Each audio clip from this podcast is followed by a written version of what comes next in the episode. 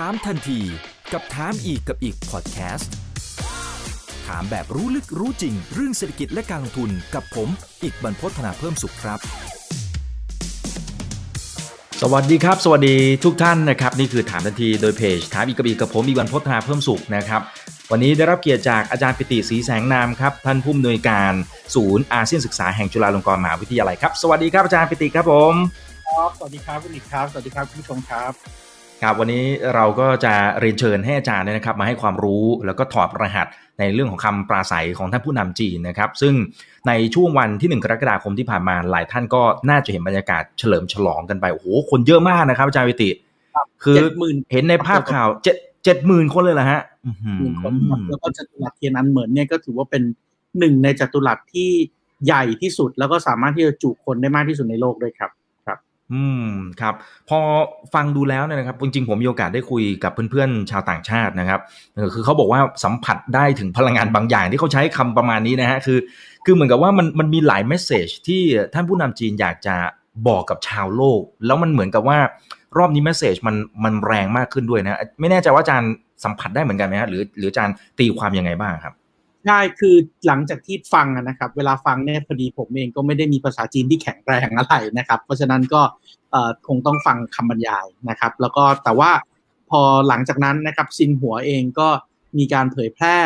คำแถลงการที่เป็นเวอร์ชันแปลแบบทางเป็นเป็นทางการนะครับ ความยาว 14 หน้ากระดาษ A4 นะครับก็เลย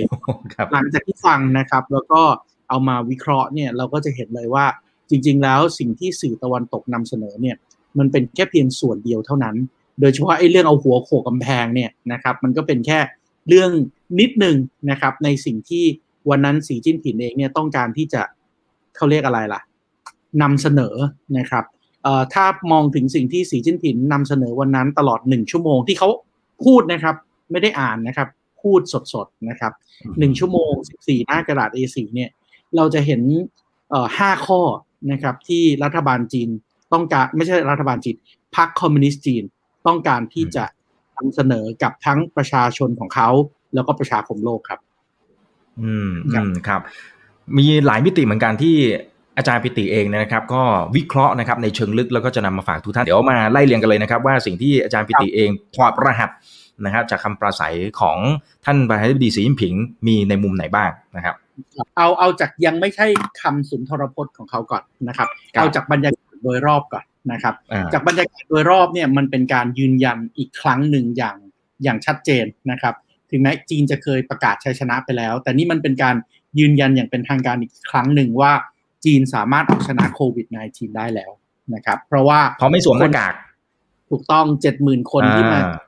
ที่จตุรัสเทียนันเหมือนแล้วก็ตลอดถนนช้างอันเนี่ย ไม่จำเป็นต้องใส่หน้ากากอีกแล้วนะครับครับ หลังจากนั้นนะครับเวลาเรามองถึงสุนทรพจน์ของสีจิ้นผินเนี่ยนะครับส่วนแรกเลยนะครับที่ถือว่าเป็นเป็นเป็นสิ่งที่สีจิ้นผินใช้ในการเปิดคือสุนทรพจน์อันนี้ผมคิดว่าเป็นสิ่งที่ดีงามมากแล้วผู้นำทุกประเทศเองที่ต้องการจะมีภาวะผู้นำแล้วสามารถที่จะชักจูงให้ผู้ตามอยากจะตามได้เนี่ยต้องเรียนรู้จากสปีชนี้นะครับ ไม่ว่าจะเป็นเรื่องของท่าทาง น้ำเสียง จังหวะในการพูด การเน้นย้ำคำต่างๆเนี่ยผมคิดว่าผู้นำหลาย ๆ ประเทศนะครับควรจะต้องดูนะครับไม่ได้บอกประเทศไหนครับ ไม่ได้ประเทศไหนนะครับเรื่องแรกเลยที่สีจิ้นผินทำก็คือสีจิ้นผินประกาศความสำเร็จของหนึ่งร้อยปีแรกของการสถาปนารัฐรวมทั้งกำหนดเป้าหมายในศตวรรษที่สองครับ เพราะนั้นในทางยุทธศาสตร์เนี่ยเขากำลังบอกถึง strategic end หรือว่าเป้าหมายทางยุทธศาสตร์ที่พรรคคอมมิวนิสต์และประเทศจีนจะเดินหน้าต่อไปนะครับ ตรงนี้เนี่ยสีจิ้นผินบอกว่าเราได้ตระหนักถึงเป้าหมาย 100 ปีแรก ในการสร้างสังคมที่เจริญรุ่งเรืองในระดับปานกลางในทุกมิตินะครับคำทางการของจีนจะใช้คำว่าเสี่ยวคังนะครับคำที่เป็นภาษาอังกฤษอย่างเป็นทางการจะใช้คำว่า moderate prosperous society in all respects นะครับจริงๆแล้ว จีนต้องการบอกว่าจีนไม่ได้เน้นแต่เรื่องเศรษฐกิจนะ จีนต้องการเน้นทุกมิติที่ครอบคลุม เพราะฉะนั้นมันก็จะสอดคล้องกับเรื่องของการพัฒนาอย่างยั่งยืน แล้วจีนก็ยังไม่ได้บอกนะว่า วันนี้จีนเป็นประเทศร่ำรวยแล้ว จีนบอกแค่เป็นประเทศที่เจริญรุ่งเรืองในระดับปานกลางเท่านั้น ถ้าเป็นเสี่ยวคังภาษาจีนเนี่ยนะครับภาษาไทยอาจจะแปลว่าเอ่อเขาเรียกอะไรล่ะ พอมีพอกิน คือยังไม่ถึงกับไม่ถึงกับร่ำรวยนะครับ แต่ว่าพอมีพอกินนะครับ แล้วเขามีหลักฐานไหมว่าเขาถึงจุดนี้แล้ว เขาก็บอกว่าความสำเร็จของเขาก็คือการที่พรรคคอมมิวนิสต์จีนสามารถที่จะแก้ปัญหาความยากจนแบบเป็ดเสร็จ หรือว่า absolute poverty ได้ ซึ่งก็ยืนยันมาตั้งแต่การประชุมตั้งแต่ต้นปีแล้วนะครับ ว่าตอนนี้ไม่มีคนจีนที่มีชีวิตอยู่ใต้เส้นความยากจนต่อไป หลังจากนั้นเมื่อเขาอ้างถึงความสำเร็จในร้อยปีที่ผ่านมา เขาก็เลยประกาศเป้าหมายในอนาคตนะครับว่าสิ่งที่ประเทศจีนกำลังจะเดินไปก็คือ เดินหน้าอย่างมั่นใจสู่เป้าหมาย 100 ปีที่ 2 ด้วยการสร้างจีนให้กลายเป็นประเทศสังคมนิยมสมัยใหม่ ที่ยิ่งใหญ่ในทุกมิติ a great modern socialist countries in all respects นะครับเพราะฉะนั้นตรงนี้ก็ถือว่าถือว่าพรรคคอมมิวนิสต์จีนเองก็ประกาศ strategic end แล้วว่าฉันจะมุ่งหน้ายุทธศาสตร์ของฉันไปในทิศทางนี้ในอีกร้อยปีต่อจากนี้ นะครับ แล้วก็มีการประกาศในช่วงที่2นะครับเมื่อกี้ช่วงที่1ไปละผมบอกเรามี5ช่วง ช่วงที่ 2 เองก็ต้องพยายามที่จะสร้างเขาเรียกอะไรล่ะ ความเชื่อมั่นว่าไอ้การที่มาถึงจุดสำเร็จตรงนี้เนี่ย เป็นเพราะพรรคคอมมิวนิสต์เป็นผู้นำเพราะนั้นสีจิ้นผินก็เลยพูดถึงว่าประเทศจีนเป็นประเทศที่มีรากฐานทางประวัติศาสตร์ที่รุ่งเรืองต่อเนื่องยาวนานมากว่า 5,000 ปี แต่แล้วจีนก็เข้าสู่จุดเริ่มต้นของศตวรรษแห่งความอัปยศอดสู เมื่อจีนแพ้สงครามฝิ่นครั้งที่1ในปี 1840 และหลังจากนั้นก็เป็นหน้าที่ความรับผิดชอบของประชาชนจีนทุกคนในการร่วมกันต่อสู้เพื่อให้จีนหลุดจากสภาวะดังกล่าว แล้วจีนก็พูดแล้วสีจิ้นผินก็พูดถึงความพยายามหลายครั้งในอดีตนะครับ ไม่ว่าจะเป็นกบฏไท่ผิงเทียนกัวไท่ผิงเทียนกัวนี่ก็คือคล้ายๆกบฏผู้มีบุญในอดีตของประเทศไทยอะ ในการที่จะล้มล้างราชวงศ์แมนจู เพราะมองว่าราชวงศ์แมนจูอ่อนแอ ราชวงศ์ชิงอ่อนแอ เลยทำให้แพ้ฝรั่ง เขาอ้างถึงการปฏิรูปร้อยวัน อันนี้คือความพยายามของราชวงศ์ชิง หรือแมนจูเองที่อยากจะปฏิรูป แต่ก็ทำได้แค่ร้อยวัน แล้วกษัตริย์เองก็ถูกจำขังไปโดยซูสีไทเฮา อ้างถึงกบฏนักมวยนะครับที่ซูสีไทเฮาพยายามจะไปเอานักกำลังภายในจีนน่ะที่เรียกนักมวยอะว่า สามารถที่จะมีอิทธิฤทธิ์ต่าง ๆ ในการต่อสู้กับฝรั่งได้มาเป็นกองทัพ ซึ่งก็ล้มเหลวอีก แล้วก็นำไปสู่การปฏิวัติซินไห่ การปฏิวัติซินไห่ในปี 1911 หรือการปฏิวัติที่โค่นล้มระบอบราชวงศ์ของจีนของพรรคก๊กมินตั๋งซึ่งนำโดยซุนยัตเซน ซึ่งตัวสีจิ้นผิงเองและพรรคคอมมิวนิสต์เองก็มองว่ามันไม่ประสบความสำเร็จนะ เพราะถึงซุนยัตเซนจะนำการเปลี่ยนผ่านได้ แต่แล้วก็ต้องไปเกี้ยเซียะและยอมให้ขุนศึกกลับขึ้นมาครองแผ่นดินจีนอีก เพราะฉะนั้นเขาก็เลยบอกว่าไอ้ความพยายามก่อนหน้านี้มันล้วนแล้วแต่เป็นความพยายามที่จบลงด้วยความล้มเหลว จนกระทั่งในปี 1921 พรรคคอมมิวนิสต์จีนได้รับการสถาปนาบนแนวคิดมาร์กซิสต์เลนินนิสต์และตั้งแต่นั้นเป็นต้นมาภารกิจเพียงสิ่งเดียวของพรรคคอมมิวนิสต์จีนที่มุ่งมั่นทำให้ลุล่วง เขาใช้คำว่า one ultimate theme คือการฟื้นฟูครับคำว่าการฟื้นฟูเนี่ยเป็นคำที่มีอยู่ใน การแถลงการครั้งนี้เยอะมากนะครับคำว่าฟื้นฟูหรือว่าภาษาอังกฤษเนี่ยใช้คำว่า rejuvenate นะครับคำว่า rejuvenate เนี่ยอยู่ในสปีชของสีจิ้นผิงถึง 26 ครั้ง จากตัวสปีชที่มีทั้งหมด 14 หน้าแสดงว่าเน้นย้ำมาก rejuvenate เนี่ยอย่างน้อยสองครั้งนะครับ ภาษาจีนที่ใช้คือคำว่า恢复 นะครับ 恢复 นะครับก็คือการที่พยายามที่จะ rejuvenate หรือว่าฟื้นฟูจีนขึ้นมา นะครับ เพราะนั้นเขาบอกว่า one ultimate theme ที่พรรคคอมมิวนิสต์จีนทำมาโดยตลอดคือการฟื้นฟูความยิ่งใหญ่ของชนชาติจีนให้กลับมาอีกครั้งนะครับแล้วก็เลยบอกว่าแล้วก็ทำสำเร็จจริง ๆ และวิธีการที่จะทำให้สำเร็จได้ก็ด้วยการที่พรรคคอมมิวนิสต์ของจีน ยึดมั่นในอุดมการณ์สังคมนิยมอัตลักษณ์จีนนะครับ socialist with Chinese characteristics ซึ่งตรงเนี้ยช่วงที่สองนี่ยครับทำให้ หลาย ๆ คนที่เคยตั้งข้อกังขาว่า เอ๊ะพรรคคอมมิวนิสต์จีนปัจจุบันนี้มันเป็นพรรคคอมมิวนิสต์จีนกับสมัยเหมาเจ๋อตงไหมมันเป็นสมัยเดียวกับเอ่อตั้งแต่การก่อตั้งพรรคไหมในปี 1921 นะครับเอ่อเขาก็บอกว่ามันเป็นพรรคเดียวกันนะ เพียงแต่ว่าไอ้คำว่าสังคมนิยมอัตลักษณ์จีนเนี่ยมันเป็นการเปลี่ยนผ่านจากเศรษฐกิจที่วางแผนจากส่วนกลางอย่างเข้มข้นไอ้เนี่ยคือสมัยเหมาถูกต้องไหมครับ ที่นำไปสู่ความเลวร้ายต่างๆ ในการพัฒนาเศรษฐกิจที่ล้มเหลวนะครับ แล้วก็บอกว่าจีนมีการปรับตัวตลอดเวลา จนปัจจุบันสู่ระบบสังคมที่ผสมผสานกลไกตลาด อันเต็มไปด้วยความมีชีวิตชีวาคำถามก็คือเอาแล้วตกลงระบบของจีนมันเป็นระบบอะไรกันแน่วะจริงๆระบบของจีนเนี่ยคุณจะเป็นสังคมนิยมกับคุณจะเป็นนกลไกตลาดในในพร้อมกันได้ยังไงถูกเดียวกันในเวลาเดียวกันที่ นักเศรษฐศาสตร์ต้องคิดหนักๆเลยอะนะครับ แล้วพอเราคิดหนักๆสิ่งที่เรารับรู้ก็คือ จีนบอกว่าจีนตั้งเป้าหมายนะ จีนกำหนดเป้าหมายทางยุทธศาสตร์ จีนกำหนดว่าจีนอยากจะไปอยู่ที่จุดไหน และการจะไปสู่จุดนั้น จีนจะให้กลไกตลาดทำงานอย่างเต็มที่ demand supply ทำงานไปเลย ระบบทุนนิยมทำงานอย่างเต็มที่ไปเลย equilibrium จุดดุลยภาพจะเกิดขึ้นที่จุดไหน ให้เกิดขึ้นเลย ตราบใดก็ตามที่พัฒนาการที่เป็นตามมือที่มองไม่เห็นหรือกลไกตลาดเนี่ย มันยังสอดคล้องกับเป้าหมายระยะยาวของจีนแต่เมื่อไหร่ก็ตามที่มันหลุดออกจากแนวทางที่จีนวางไว้ รัฐบาลจีนด้วยความเป็น socialist ที่มีการวางแผนนี่แหละครับ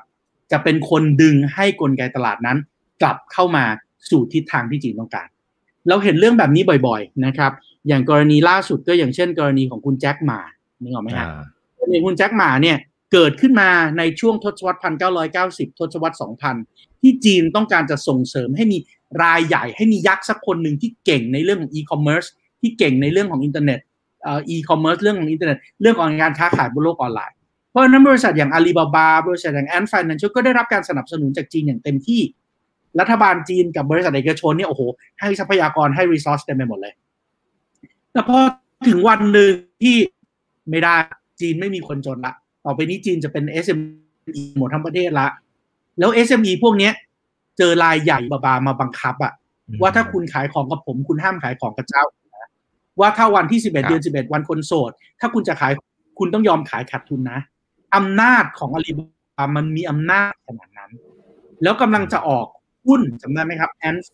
คุณกำลังจะออกหุ้น IPO จีนก็ crazy มากในการที่จะไป เฮ้ยขอให้ฉันได้มีสิทธิ์ IPO หุ้นเนี้ยได้ซื้อ IPO หุ้นเนี้ย ซึ่งรัฐบาลจีนบอกไม่ได้นะ อยู่ดีๆเฮ้ยจะมีคนจีนจำนวนเป็นล้านๆคนเลย crazy กับบริษัทบริษัทเดียวไม่ได้ สิ่งที่เราเห็นก็คือฟ้าผ่าเลยครับ แจ็คมาหายตัว หยุด การ IPO หยุดติทัน เพราะนั้นอย่างนี้ครับ คือลักษณะที่เราเรียกว่าสังคมนิยมอัตลักษณ์จีนครับ เพราะนั้นตรงนี้จีนก็บอกอย่างชัดเจนนะครับ เพราะฉะนั้นเขาบอกมาละว่าข้อแรกเป็น strategic end ข้อนี้เขากำลังบอก strategic means ครับ เครื่องมือที่จะนำไปสู่เป้าหมายทางยุทธศาสตร์ในระยะยาวของจีน มีอยู่แค่เครื่องมือเดียว คุณจะใช้เครื่องมือแบบราชวงศ์ชิงไม่ได้ คุณจะใช้เครื่องมือแบบซุนยัตเซนไม่ได้ คุณจะใช้กบฏผู้มีบุญไม่ได้ คุณต้องใช้เครื่องมือเดียวเท่านั้นคือพรรคคอมมิวนิสต์จีน เห็นไหมฮะว่าการเรียบเรียงคำพูด การเรียงร้อยคำพูดของเขาเนี่ยค่อนข้างที่จะชัดเจนมาก แล้วหลังจากนั้นก็ค่อยมาขยายความต่อในส่วนที่สาม ส่วนที่ 3 ก็จะขยายความต่ออย่างชัดเจนเลยครับว่าพรรคคอมมิวนิสต์จีนในอดีต กับพรรคคอมมิวนิสต์จีนณปัจจุบันมันยึดโยงกันนะ เพราะฉะนั้นในส่วนที่ 3 สีจิ้นผิงก็เริ่มกล่าวคำขอบคุณครับ ผู้นำและบุคคลสำคัญของพรรคคอมมิวนิสต์จีน โดยเริ่มต้นจากลำลึกและสำนึกบุญคุณของผู้นำสี่รุ่น เหมาเจ๋อตงรุ่นที่ 1 เติ้งเสี่ยวผิงรุ่นที่ 2 เจียงเจ๋อหมินรุ่นที่3หูจินเถาแล้วเท่านั้นยังไม่พอยังพูดถึงบุคคลสำคัญในประวัติศาสตร์ของจีนด้วยครับ นั่นก็คือโจเอนไล อดีตนายกรัฐมนตรีคนแรก และเป็นคนที่กำหนดทิศทางนโยบายการต่างประเทศของจีนจนถึงทุกวันนี้นะครับ พูดถึงหลิวเซาฉี หลิวเซาฉีคือมันสมองในการปฏิวัติที่ทำให้คอมมิวนิสต์จีนสามารถที่จะยึดครองประเทศได้ในวันที่ 1 ตุลา1949 พูดถึงจูเตอ๋อจูเต๋อเป็นหนึ่งในกลุ่มจอมพล กลุ่มแม่ทัพที่ทำสงครามปลดปล่อยประชาชน และนำกองทัพจีนร่วมกับก๊กมินตั๋ง เอาชนะสงครามมหาเอเชียบูรพาเอาชนะญี่ปุ่นได้ กล่าวถึงเฉินหวิน เฉินหวินเนี่ยได้รับการสถาปนาได้รับการยกย่องนะครับ ว่าเป็นสถาปนิกผู้ออกแบบการปฏิรูปเศรษฐกิจจีน ร่วมกับเติ้งเสี่ยวผิง ในทศวรรษ 1970 ในปี 1978 นะครับ เพราะนั้นสีจิ้นผิงก็พูดถึงว่าเนี่ยบุคคลของพรรคคอมมิวนิสต์นะ เป็นคนที่เข้ามาในถูกช่วงถูกเวลา และนำพาประเทศไปได้ แต่ นี่ไม่ใช่คนที่เขาอยากจะขอบคุณมากที่สุด คุณน้องเข้าใจนะครับพูดสุนทรพจน์พวกนี้มันต้องพึกเขินปลุกเรา เพราะนั้นคนที่เขาอาจจะพูดเบอร์ใหญ่มาทั้งหมด ซึ่งคนจีนก็ถือว่าโอ้โหคนพวกนี้เป็นบุคคลสำคัญหมดเลยนะยิ่งใหญ่มาก อืมใช่แต่สีจิ้นผิงบอกต่อว่า แต่ผู้ที่พักต้องการแสดงการคารวะอย่างสูงสุดคือ แรงงานเกษตรกร และผู้นำภูมิปัญญาของจีนที่กระจายตัวอยู่ในทุกผลทุกแห่งทั่วประเทศจีนเท่านั้นยังไม่พอยังกล่าวต่อไปด้วยครับ แล้วใช้คำว่าผมเลยนะครับหวอเลยนะครับ ก็คือ ผมขอส่งคำทักทายอย่างจริงใจ ไปยังเพื่อนร่วมชาติ เพื่อนร่วมชาติที่ไหนล่ะ ในเขตบริหารพิเศษฮ่องกงและมาเก๊าและในไต้หวัน อันนี้เริ่มแตะเรื่อง very sensitive ละอ่าใช่ครับบอกว่ารวมถึงชาวจีนพ้นทะเล และผมอยากจะแสดงความขอบคุณจากใจจริงต่อผู้คน และเพื่อนๆใช้คำว่าผมโยเลยนะครับ จากทั่วโลก ที่ได้แสดงมิตรภาพต่อชาวจีน ความเข้าใจและสนับสนุนสำหรับความพยายามของจีนในการปฏิวัติ การพัฒนาและการปฏิรูป เห็นไหมฮะว่าพอมาถึงจุดที่เป็นกลางๆของการให้สปีชเนี่ยมันเป็นคำที่ปลุกเร้า และทำให้คนรู้สึกว่าเห็นไหมเขาเห็นความสำคัญของฉันเท่านั้นยังไม่พอผมคิดว่าถ้าเกิดว่าคนไหนดูการเฉลิมฉลองพิธีกรรมเนี่ย เราจะเห็นเลยว่ามีการให้เครื่องราชอิยพรชั้นพิเศษ ที่เรียกว่า the first of July ไอ้ the first of July เหรียญตราเนี่ย ให้กับคนทั่วไปนะครับ ให้กับคุณที่อยู่ในที่ชนบทห่างไกลแล้วอุทิศตัวเองโดยการไม่ขอรับเงินเดือน ขอแค่ค่ากินค่าอยู่แล้วเอาเงินเดือนทั้งหมดเนี่ยไปสร้างทุนการศึกษาให้เด็ก คนเหล่านี้จะได้รับการเชิดชู เพราะนั้นมันก็สอดคล้องกับที่ประธานาธิบดีสีจิ้นผิงพูดถึงการที่เขาจะต้องขอขอบพระคุณแรงงานเกษตรกรและผู้นำภูมิปัญญาของจีนนะครับ เพราะนั้นเรามาถึงจุดช่วงที่สามละ เราเห็นแล้วว่าจีนมอง strategic end เป้าหมายในทางยุทธศาสตร์อนาคตเป็นยังไง เราจีนบอกแล้วว่าจำเป็น strategic means หรือว่าเครื่องมือทางยุทธศาสตร์คือพรรคคอมมิวนิสต์จีน เพราะฉะนั้นนั่นก็นำมาสู่ส่วนที่4ของการปราศัยครับ ส่วนที่4ของการปราศัยพูดถึงว่าแล้ว strategic way ล่ะขนทางจะทำอย่างไรดูเป้าหมายทางยุทธศาสตร์นั้นนะครับ สีจิ้นผิงก็เลยให้หลักการ 9 ข้อนะครับ ซึ่งหลักการ 9 ข้อเนี่ยหนึ่งในนั้น คือข้อที่ถูกนำไป quote มากที่สุดในในหนังสือพิมพ์ และในสื่อทั่วโลกเรื่องของเอาหัวโขกกำแพงนั่นน่ะอ่าอ่าใช่ข้อหนึ่งครับ ซึ่งซึ่งตรงนี้มันคุณคิดดูดิมันมีตั้งเก้าข้อนะ แต่เขาเลือกโฟกัสแค่ข้อเดียว แล้วไอ้เก้าข้อเนี่ยมันเป็นผลซึ่งกันและกันมากเลยนะครับ โดยเฉพาะมันจับเป็นคู่ๆได้ครับ ข้อหนึ่ง เราต้องรักษาความเป็นผู้นำที่มั่นคงของพรรคคอมมิวนิสต์จีนเห็นไหมฮะเอาพรรคคอมมิวนิสต์จีนขึ้นมาเป็น first priority แต่ในขณะเดียวกันพอพูดถึงข้อ 2 เราต้องสามัคคีและนำพาคนจีนด้วยการทำงานอย่างไม่หยุดยั้งเพื่อชีวิตที่ดีขึ้น เพราะนั้นข้อหนึ่งบอกว่าพรรคคอมมิวนิสต์จีนต้องเป็นผู้นำแต่พอถึงข้อ 2 บอกว่าพรรคคอมมิวนิสต์จีนต้องเป็นผู้ตามความต้องการของประชาชน เพราะนั้นอย่างสองข้อนี้มันก็จะกลายเป็นสองข้อซึ่ง ฟังดูเหมือนย้อนแย้งกันแต่มันดันจับเกื้อกูลซึ่งกันและกันเนี่ยครับว่าเฮ้ยพรรคคอมมิวนิสต์เป็นผู้นำนะ แต่พรรคคอมมิวนิสต์ต้องทำเพื่อประชาชนนะครับ ข้อที่สามเขาก็ยืนยันครับ บางคนชอบบอกว่าอุ้ยในวันของเอ่อของของการก่อตั้งพรรคคอมมิวนิสต์จีนอะในวันนั้นอะไอคนที่เป็นผู้นำในการก่อตั้งพรรคอะไม่ได้มีอุดมการเหมือนวันนี้หรอกเหมาเจ๋อตงในวันนั้นก็ไม่ได้มีไม่ได้มีอุดมการเหมือนสีจิ้นผินในวันนี้นะครับ เพราะฉะนั้นมันจริงอย่างนั้นไหมแน่นอนวันแรก ๆเลยที่เริ่มต้นก่อตั้งพรรคเนี่ยครับเฉินตู้ซิ่วแล้วก็หลีต้าเจ้าเนี่ย ซึ่งเป็นสองคนที่ก่อตั้งพรรคจริง ๆ เนี่ย ตามแบบโซเวียตเป๊ะๆเลยครับ แล้วพอมาถึงเหมาเหมาก็ทะเลาะกับไอ้สองคนนี่แหละครับ แล้วบอกว่าเฮ้ยคุณจะทำแบบโซเวียตไม่ได้ ต้องมีวิธีคิดของจีนเอง แล้วมาพอถึงเติ้งเสี่ยวผิง เติ้งเสี่ยวผิงก็บอกอีกว่าวิธีคิดของเหมาอะมันผิด เพราะฉะนั้นเอาเข้าจริง ๆ สีจิ้นผิงก็บอกเลยครับว่าหลักการสำคัญที่จีนจะอยู่ต่อไปได้พรรคคอมมิวนิสต์จะอยู่ไปได้ในอีกร้อยปีต่อไปก็คือ เราต้องปรับลัทธิมาร์กซ์ให้เข้ากับบริบทของจีนต่อไป เพราะนั้นเขาก็ยอมรับนะครับว่าทุกวันนี้พรรคของเขากับอุดมการณ์เริ่มแรก มันอาจจะวางอยู่บนวิธีคิดแบบมาร์กซ์เหมือนกันแต่มันเป็นคนละอุดมการณ์กันไปแล้วนะครับ แล้วก็ค่อยบอกว่างั้นเราเลยต้องมีข้อสี่เราต้องสนับสนุนและพัฒนาสังคมนิยมอัตลักษณ์จีน ซึ่งเมื่อกี้ผมเล่าให้ฟังไปแล้วว่ามันคืออะไร นะครับ แล้วข้อห้ากับข้อหกนี่แหละ ที่ทำให้คนมองแล้วก็เอาไปพูดถึงกันเยอะ ข้อห้าบอกว่าเราต้องเร่งปรับปรุงการป้องกันประเทศและกองทัพให้ทันสมัยคำถามคือทำไมต้องเร่งปรับปรุงกองทัพให้ทันสมัยด้วยล่ะมันก็มีคำตอบอยู่ในข้อ6นะครับว่า เราต้องทำงานต่อไปเพื่อส่งเสริมการสร้างคำนี้จีนจะชอบใช้มาก การเสริมสร้างประชาคมของมวลมนุษยชาติที่มีอนาคตร่วมกันนะครับ ภาษาอังกฤษจะบอกว่าเป็น human community with a shared future future หรือว่า common destiny นะครับคำนี้คือสิ่งที่เป็นคำที่จีนชอบใช้มากๆนะครับ แล้วก็ใช้มาโดยเฉพาะในรุ่นของสีจิ้นผิงนะครับ เพราะฉะนั้นมันก็เป็นการยืนยันอีกครั้งหนึ่งนะครับว่าจีนวางเป้าหมายในทางยุทธศาสตร์ ไม่ใช่การจัดระเบียบโลก ไม่ได้กลายเป็นคนที่จะเป็นเฮจิมอน แต่จีนต้องการอยู่ร่วมกับประเทศอื่น ๆ อย่างสงบสันติ แล้วก็ไม่ต้องการให้มีใครมาลุกลาน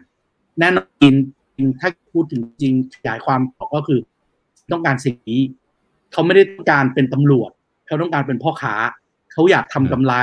เขาอยากได้โอกาสทางการค้าการลงทุนโอกาสทางเศรษฐกิจนะครับ แล้วตะวันตกซึ่งไม่เข้าใจเขาอะกำลังจะคุกคามเขาอยู่ เพราะฉะนั้นมันก็เลยมาสู่คำพูด ซึ่งถือว่าเป็นวักทองที่สื่อตะวันตกนำไปกล่าวอ้างมากที่สุดครับ นั่นก็คือ พวกเราชาวจีนเป็นคนที่รักษาความยุติธรรม และจะไม่มีทางยอมรับการข่มขู่คุกคามด้วยกำลัง ในฐานะประเทศชาติ เรามีความภาคภูมิใจ และความเชื่อมั่นอย่างแรงกล้าว่า ตลอดในอดีตเราไม่เคยรังแกข่มเหง หรือปราบปรามประชาชนในประเทศใด ๆ และเราจะไม่ทำเช่นนั้นในอนาคต ในทำนองเดียวกัน เราจะไม่ต้องให้กองกำลังต่างชาติมากันแกล้ง กดขี่หรือปราบปรามเรา ใครก็ตามที่พยายามทำเช่นนั้น จะพบว่าตนเองกำลังวิ่งบนเส้นทางที่พุ่งชนกับกำแพงเหล็กขนาดใหญ่ ที่หล่อล้อมจากชาวจีนกว่า 1.4 พันล้านคน ไอเนี่ยคือสิ่งที่เราไปคุยมากถูกไหมครับ เพราะนั้นเขาก็มองว่าเฮ้ยไอวิธีคิดของเขาอะเขาต้องการสร้างความปลองดองนะเขาต้องการสร้างโอกาสทางธุรกิจนะ แต่มักจะถูกต่างชาติตีความว่า นี่คือโดยเฉพาะโลกตะวันตกคือ ไม่มีการพูดชื่อประเทศนะครับ ไม่มีการพูดชื่ออิงขวเหมยขวนะครับ แต่ว่าพูดถึงเฉพาะ พูดถึงแต่เฉพาะว่าเนี่ยมันมีคนกำลังคิดแบบนี้อยู่ และถ้ามีคนทำแบบนั้นอยู่เนี่ย เราก็ต้องการกองทัพที่เข้มแข็ง เพราะนั้นตรงนี้ก็ถือว่าแบบลุ่มลึกมากนะครับ แล้วก็ทำให้คนรู้เลยว่า ลุงสีจิ้นผินกำลังพูดถึงใคร เอาจริงนะครับไม่ต้องพูดถึงแต่ก็รู้เข้าใจตรงกันถูกใช่ครับ ข้อที่เจ็ดนะครับ เราต้องเอ่อเราต้องต่อสู้กับภาวะชะงักงันและปัญหาต่างๆ ด้วยแนวคิดที่ร่วมสมัยและมีความหลากหลาย ก็คือไป confirm อีกครั้งหนึ่งอะว่าในที่สุดพรรคคอมมิวนิสต์จีนจะอยู่ได้ต้องปรับตัว จะคิดแบบเหมาจะคิดแบบหลี่ต้าเจา จะคิดแบบเติ้งกับสถานการณ์ทุกวันนี้ไม่ได้แล้วนะครับ แล้วก็ข้อที่ 8 เราต้องเสริมสร้างความสามัคคีที่ยิ่งใหญ่ของคนจีน ซึ่งก็สอดคล้องกับเรื่องกำแพงเหล็กที่หลอมจากคนจีน 1.4 พันล้านคนนะครับ แล้วก็ข้อสุดท้ายข้อที่ 9 เราต้องเดินหน้าสร้างโครงการใหม่ที่ยิ่งใหญ่ เพื่อสร้างสารพรรคคอมมิวนิสต์จีนต่อไป ซึ่งไอ้เนี้ยเป็น character ที่สีจิ้นผิงแตกต่างทั้งหมดเลยกับผู้นำสี่รุ่นแรก ผู้นำสี่รุ่นแรกเน้นการ reform เน้นการคิด เน้นการกำหนดนโยบาย แต่สีจิ้นผินผู้นำรุ่นที่ 5 ขึ้นมาพร้อมกับแนวคิด one belt one road ซึ่งต่อหลังเปลี่ยนชื่อเป็น belt and road initiatives ความริเริ่มแถบและเส้นทางถูกต้องไหมครับ เขาคิดโปรเจกต์ใหม่ๆ ในการที่จะ repositioning rebranding ให้จีนขึ้นมาเป็นมหาอำนาจทางเศรษฐกิจของโลก โดยการเชื่อมโยงโครงสร้างพื้นฐานซึ่งถามว่ามันสำเร็จไหมอย่างน้อยที่สุดมันพิสูจน์มันสำเร็จครับเพราะมันทำต่อเนื่องมาตั้งแต่ปี 2012 2013 จนถึงวันนี้ แล้วในเร็วๆนี้วันที่3วันที่2ธันวาซึ่งเป็นวันชาติของสปปลาว รถไฟจากเวียงจันทร์จะวิ่งไปได้ถึงยุโรปครับ ผ่านทางประเทศจีน เพราะฉะนั้นมันเกิดขึ้นแล้วถูกต้องไหมครับ ในขณะที่คนที่เพิ่งมาคุยกันว่าเฮ้ยเราจะต้องมาสนับสนุนเรื่องการเชื่อมโยงโครงสร้างพื้นฐานนะ นั่นก็คือการประชุม G7 ที่ผ่านมา ที่โจไบเดนเสนอกับผู้นำชาติเศรษฐกิจขนาดใหญ่ 7 ประเทศ ในโครงการที่เราเรียกว่า B3W ถูกต้องไหมครับ Build Back Better World ซึ่งบอกโอ้ยจะไปพัฒนาการเชื่อมโยงโครงสร้างพื้นฐานในประเทศยากจนและประเทศรายได้ปานกลาง ซึ่งมันช้ากว่าจีนไปแค่ 9 ปีเท่านั้นเองนะครับ เพราะนั้นเยอะมากว่าสำเร็จคำตอบคือมันมันสำเร็จครับ เพราะถ้ามันไม่สำเร็จอีกฝากหนึ่งซึ่งเขามองว่าจีนคือภัยคุกคาม อีกฝากหนึ่งซึ่งเขามองว่าจีนคือคือคือความท้าทายเนี่ย เขาไม่ทำอะไรมาต่อสู้แบบนี้แน่นอนนะครับ เพราะฉะนั้นมันก็ไปสู่ความสำเร็จนะครับ แล้วก็ข้อที่ห้าผมวิเคราะห์ได้การกล่าวคุณธรพจน์ข้อนี้แล้วผมเชื่อว่าเป็นเรื่องที่ทุกฝ่ายจับตามองมาก ๆ เลย นั่นก็คือการกำหนดท่าทีของจีน ต่อกรณีฮ่องกงมาเก๊าและไต้หวันนะครับ ต่อกรณีฮ่องกงเนี่ยสีจิ้นผินพูดเลยครับว่า เราจะยึดมั่นในลายลักษณ์อักษร และเจตนารมณ์ของหลักการหนึ่งประเทศสองระบบ เราจะให้ชาวฮ่องกงปกครองฮ่องกง เราจะให้ชาวมาเก๊าปกครองมาเก๊าทั้งสองพื้นที่จะมีสถานะการปกครองตนเองในระดับสูง ฟังดูเหมือนจะโล่งใจถูกต้องไหมครับ แต่แล้วสีจิ้นผินก็บอกต่อครับ แต่เราจะทำให้แน่ใจว่ารัฐบาลกลางจากแผ่นดินใหญ่ จะใช้อำนาจในการปกครองนะครับ ภาษาอังกฤษใช้คำว่า overall jurisdictions เหนือฮ่องกงและมาเก๊าและใช้หลักกฎหมายและกลไกการบังคับใช้กฎหมายสำหรับเขตปกครองพิเศษทั้งสองแห่งนี้ เพื่อเป้าหมายในการปกป้องความมั่นคงของชาติ ให้แปลจากจีนเป็นภาษาอังกฤษ และแปลภาษาอังกฤษเป็นภาษาไทย และแปลภาษาไทยเป็นภาษาไทยอีกครั้งหนึ่ง เราก็จะได้ถามว่าจีนจะควบคุมฮ่องกงและมาเก๊าอย่างเบ็ดเสร็จเด็ดขาดในมิติการเมืองความมั่นคง ในขณะที่ไอ้พวกที่บอกว่าเรื่องของการปกครองตนเองเนี่ยยังคงเกิดขึ้นได้นะ แต่ต้องเป็นในมิติอื่นๆ เช่น เศรษฐกิจสังคม วัฒนธรรม นี่คือสิ่งที่จีนส่งสัญญาณอย่างชัดเจนนะครับ เพราะฉะนั้นแก๊งฮ่องกงก็เตรียมหนาวร้อนร้อนเตรียมหาที่อยู่หนาวหนาวร้อนร้อนเลย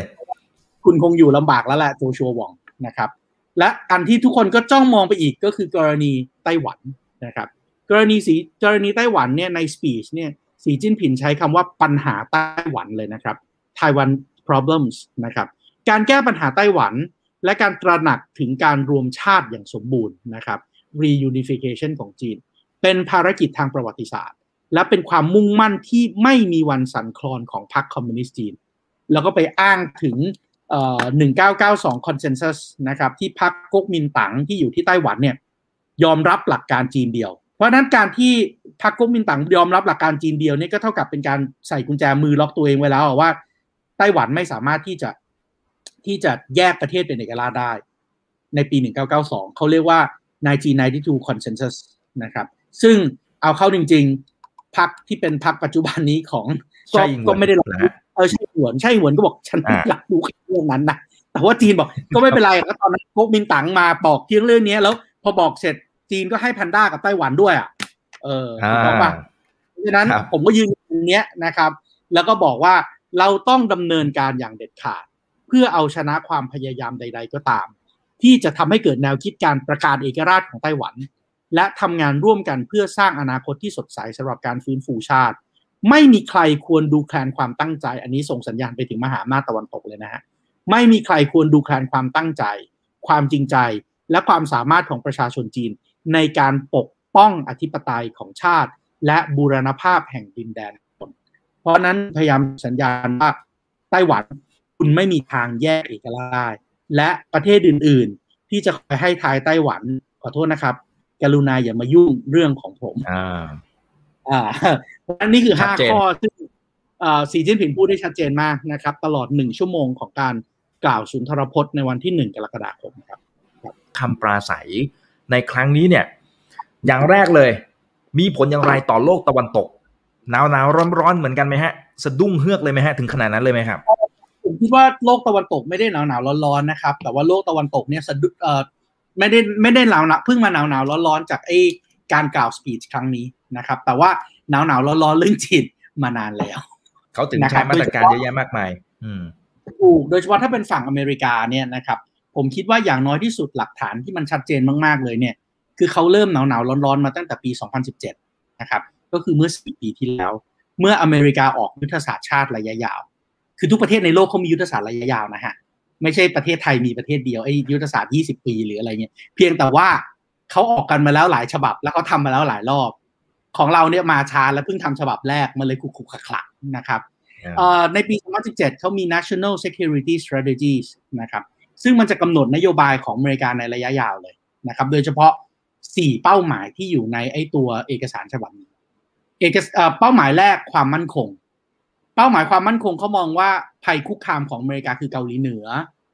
คืออิหร่าน คือนักรบจีฮัดอิสลาม คือไซเบอร์เทรดเพราะนั้นเขาก็จะบอกว่าโอ้ต้องให้ Secretary of State Secretary of Defense Secretary of Homeland Security ไปทำอะไร เพราะนั้นนี่คือเป้าหมายด้านความมั่นคง เป้าหมายที่สองเป้าหมายด้านเศรษฐกิจ เขาบอกต้องให้ Department of Defense กับ Department of เอ่อ Department of State ไปทำอะไรได้ ที่ทำให้เศรษฐกิจขยายตัวเจริญรุ่งเรือง ไปทำอะไรก็ได้ เพื่อให้เกิด free and open safety navigation ในทะเลจีนใต้ เพราะเขามองในเป้าหมายนี้ว่าจีนเป็นภัยคุกคามเป้าหมายที่สามทางยุทธศาสตร์ของอเมริกาในระยะยาวนะครับอเมริกาบอกอเมริกาต้องการพิทักษ์สันติภาพ อันนี้ก็อเมริกาอยู่แล้วนะฮะต้องพิทักษ์สันติภาพนะครับ แน่นอนวิธีการพิทักษ์สันติภาพของอเมริกาคือการส่งกองกำลังรักษาสันติภาพเข้าไปทำสงคราม ฟังดูอาจจะย้อนแย้งนะครับ แต่ว่า นี่คือวิธีการที่อเมริกาใช้นะครับ แล้วเขามองว่าใครล่ะที่เป็นภัยคุกคามของเขาในข้อนี้ รัสเซียกับจีนครับ แล้วก็ข้อสุดท้ายของเป้าหมายระยะยาวของอเมริกาก็คือต้องการเป็นเฮจิมอน ต้องการจัดระเบียบโลก ซึ่งเขาก็มองเหมือนเดิมว่าจีนและรัสเซียคือภัยคุกคาม เพราะฉะนั้นในสี่ข้อเป้าหมายทางยุทธศาสตร์ มองว่าจีนคือภัยคุกคามสามข้อ รัสเซียคือภัยคุกคามสองข้อ เพราะฉะนั้นนั่นปี 2017 พอถึงปี 2018 เขาก็เลย ขยายขอบเขตของกองทัพเรือที่ 7 ของอเมริกา กองทัพเรือที่ 7 ของอเมริกาเมื่อก่อนชื่อ U.S. Pacific Command พอถึงปี 2018 เปลี่ยนชื่อเลยครับเป็น U.S. Indo-Pacific Command นั่นคือล้ำจากแค่มหาสมุทรแปซิฟิกเข้ามาช่องแคบมาลากา แล้วย้อยเข้าไปในมหาสมุทรอินเดียบริเวณอ่าวเบงกอลมันถ้าใครสนใจทฤษฎีทางด้าน geopolitics เนี่ยมันคือการทำสิ่งที่เรียกว่า Spikeman Rimland Containment คือการใช้ประเทศที่อยู่บริเวณชายฝั่ง ปิดล้อมประเทศที่อยู่ใน Heartland ไอ้การปิดล้อมจำกัดเขตประเทศที่อยู่ใน Heartland เนี่ยอเมริกาทำสำเร็จในสงครามโลกครั้งที่สองอเมริกาทำสำเร็จในสงครามเย็นปิดล้อมโซเวียต เที่ยวนี้อเมริกาจะทำอีกครั้งหนึ่งในการปิดล้อม BRI ของจีนนะครับ นี่ปี 2018 ปี 2019 ออกยุทธศาสตร์ของกระทรวงกลาโหม เรียกว่า Indo-Pacific Strategies ซึ่งแน่นอน บอกว่าจะสร้างพันธมิตรปิดล้อมจีนในมหาสมุทรอินเดียและมหาสมุทรแปซิฟิก ปี 2020 ไปคุยกับ The Quad จำได้ไหมครับ การประชุมครั้งแรกของ The Quad เพื่อที่จะบอกว่าอินเดียออสเตรเลียแล้วก็ญี่ปุ่นจะต้องเป็นพันธมิตรกับอเมริกาในการต่อสู้กับจีน ปี 2021 ไปพูดในที่ประชุม G7 ว่าเราจะต้องมีคู่แข่งทางยุทธศาสตร์คือจีนนะ และวิธีการที่จะต่อกรกับจีนได้ เราต้องสร้าง Build Back Better World BTW เพื่อที่จะรองรับกับ Belt and Road Initiative ของจีน เพราะนั้นถามว่าอเมริการ้อนๆหนาวๆกับสปีชของสีจิ้นผินในวันที่1กรกฎาคม2021 ไหมคำตอบคือเขาร้อนๆหนาวๆมาอย่างน้อย4ปีนานละนานละนานละอ่านานละครับเขาถึงถึงเขาถึงมีการใช้มาตรการเยอะแยะมากมายตั้งแต่สมัยคุณโดนัลด์ทรัมป์ละและในยุคนี้เองก็ไม่ได้ลดราลาวาศอกเลยนะครับ ก็ยังจัดเต็มอยู่นะนะครับ ความสัมพันธ์ระหว่างจีนกับรัสเซียเนี่ยมันเป็นยังไงนะครับมันจะมีความจริงใจต่อกันนะครับการเป็นคู่อำนาจร่วมกัน หรือโลกมันจะเป็นสามขั้วไหมฮะ คืออเมริการัสเซียจีนมันจะเป็นยังไงฮะผมไม่คิดว่าเอ่ออเมริกาจะกลายเป็นเอ่อจะกลายเป็นโลกสามขั้วคืออเมริการัสเซียจีนมันจะเป็นยังไงผมคิดว่าตัวเอ่อเขาเรียกอะไรล่ะ ผมคิดว่านักรัฐศาสตร์สำคัญสำคัญของโลกส่วนใหญ่เนี่ย มองไปในทิศทางเดียวกันหมด นักภูมิรัฐศาสตร์เศรษฐกิจของโลกก็มองไปในทิศทางเดียวกันหมดว่า โลกหลังจากนี้มันจะเป็นโลกที่เป็น multipolarity คือมันจะเป็นโลกหลายขั้วครับ แล้วคนที่อธิบายเรื่องพวกนี้ดีที่สุดคนหนึ่งชื่ออามิตาฟอาชยา เป็น professor อยู่ที่ American University Washington DC เขาบอกว่าโลกในอนาคตจะเป็นโลกยุค multiplex ก็คือ multiple บวก complexity ยุ่งยากซับซ้อนแบบทบเท่าทวีเพราะ เราจะเห็นมิติสังคมมิติวัฒนธรรมมิติความมั่นคง เข้ามาเกี่ยวข้องกับมิติเศรษฐกิจในการจัดระเบียบโลก และคนที่จัดระเบียบโลกมันจะไม่ใช่รัฐเหมือนในสมัยสงครามเย็นอีกต่อไปละ แต่องค์การระหว่างประเทศ อย่างเช่น EU อย่างเช่นอาเซียน อย่างเช่น WTO อย่างเช่น UNFCCC ที่พูดถึงเรื่องวิกฤตโลกร้อน พวกนี้จะเป็นคนจัดระเบียบ ร่วมกับใครล่ะ ไม่ใช่แค่ประเทศนะครับ ร่วมกับภาคธุรกิจ บริษัทเอกชน คุณลองนึกภาพดูว่าอีลอนมัสพูดแค่ไม่กี่ประโยคบิตคอยล่วงเละเทะกระจายหมดเต็มไปหมด อย่างเงี้ยบทบาทของบริษัทเอกชนที่สั่นคลอนระเบียบโลกได้ถูกต้องไหมครับ เช่นเดียวกับทุกครั้งที่ทีมคุกกำลังจะเปิดผลิตภัณฑ์ตัวใหม่ของ Apple ทุกคนก็หยุดฟังหมดอะแล้วเทคโนโลยีก็พัฒนาไปในทิศทางนั้นอะเช่นเดียวกับอะไรครับ People's Movement People's Network ประชาสังคมเองก็จะมีบทบาทมากยิ่งขึ้น เพราะโลกมัน interconnected มากยิ่งขึ้นทุกที เพราะฉะนั้นการเกิดขึ้นของระเบียบโลก การพังทลายของระเบียบโลก ไม่ว่าจะเป็น world order หรือ world disorder มันไม่ได้เกิดขึ้นจากแค่สามขั้วละ แต่มันเกิดขึ้นจากทุกๆขั้วนะครับ เพราะฉะนั้นจุดยืนและท่าทีของประเทศไทยมันก็จะต้องยุ่งยากซับซ้อนมากยิ่งขึ้นในเวทีโลกที่มัน มัลติเพล็กซ์แบบนี้ครับครับ อืมครับครับก็ต้องมีการปรับตัวตามยุคตามสมัยไปนะครับ การที่คนจีนเชื่อฟังแล้วก็ไว้เนื้อเชื่อใจรัฐบาลจีนมากขึ้นเนี่ย มันมีความเสี่ยงในจุดไหนบ้างครับอาจารย์เอ่อถ้ามองถึงความคือคือต้องเข้าใจนะครับว่าไม่มีใครล้มรัฐบาลจีนหรือรัฐจีนได้ คนเดียวที่จะล้มจีนได้คือประชาชนจีน มันเป็นอย่างนี้มาตั้งแต่สมัยราชวงศ์ฮั่น มันเป็นอย่างนี้มาตั้งแต่สมัยราชวงศ์หมิง ราชวงศ์ชิง มันเป็นอย่างนี้มาตั้งแต่สมัยสาธารณรัฐนะครับ เพราะฉะนั้นเรื่องของการคุม the mass หรือว่าคนจำนวนมากหรือมวลชนเนี่ยมันเป็นเรื่องที่สำคัญมากๆนะครับ แล้ววิธีการคุมคนเนี่ยโอ้โหมันมีวิธีการตลอดประวัติศาสตร์ของจีนมาโดยตลอดครับ อย่างเช่น ราชวงศ์หยวนมองโก คุณคุมคนถึงขนาดที่แบบ ห้ามมีมีดทำครัว เพราะกลัวเดี๋ยวเอามีดทำครัวลุกคือขึ้นแล้วไล่แทนอาหารมองโกอะ ให้ทั้งชุมชนเลย มีมีดได้แค่หนึ่งเล่ม แล้วทำครัวกลางอะจะเอามีดนี่ไปแบบฆ่าฟันใครก็ไม่ได้ แล้วรู้เปล่าเขาทำยังไงถึงจะล้มราชวงศ์หยวนได้ วิธีการก็คือเขานัดวันวอเวลานอกันครับ ว่ากลางฤดูใบไม้ผลิเนี่ย มันจะมีพิธีออกมาชมจันทร์ตอนกลางคืนเพราะนั้นไอ้ขนมที่ใช้ในการไหว้พระจันทร์เนี่ย ก็เอากระดาษใส่แล้วเขียนวันวอเวลานอกันว่า ให้คนจีนลุกฮือขึ้นมาไล่มองโกพร้อมกัน แล้วตั้งแต่วันนั้นมาถึงวันนี้เราก็กินขนมไหว้พระจันทร์มาจนถึงวันนี้ครับ เพราะฉะนั้นคุณคิดดูว่าไอ้การกดขี่โดยใช้อำนาจเนี่ย มันเป็นวิธีการซึ่งเคยพิสูจน์มาแล้ว ใช้ไม่ได้ วิธีการแบบกังฉินประมาณขันทีประมาณซูสีได้เอาเคยทำมาแล้ว ใช้ไม่ได้ วิธีการที่ไปเกี้ยเซียกับขุนพลต่างๆ อย่างเช่นวิธีการที่ซุนยัตเซนใช้ทำไม่ได้ วิธีการกดขี่และจ้องทำลายพรรคคอมมิวนิสต์จีนอย่างเจียงไคเชกใช้ทำไม่ได้ เพราะฉะนั้นวิธีการของพรรคคอมมิวนิสต์คือ ประชาชนอยากได้อะไรอะ เดี๋ยวจีนจะหาวิธีการมอนิเตอร์ที่ดีที่สุด เพื่อตอบสนองความต้องการของประชาชน นั่นนะครับ จะทำให้พรรคคอมมิวนิสต์จีนสามารถคุมประชาชนได้ เพราะนั้นหลาย ๆ คนบางครั้งก็ไปตีความไอ้ระบบ social crediting ว่านี่ไงมันเป็นการกดขี่ประชาชน แต่ในทางกลับกันมันคือเครื่องมือในการรับฟังความคิดเห็นของประชาชนด้วยนะว่าประชาชนต้องการอะไรพรรคคอมมิวนิสต์จีนจะได้ทำนโยบายตอบสนอง เพื่อให้ประชาชนยัง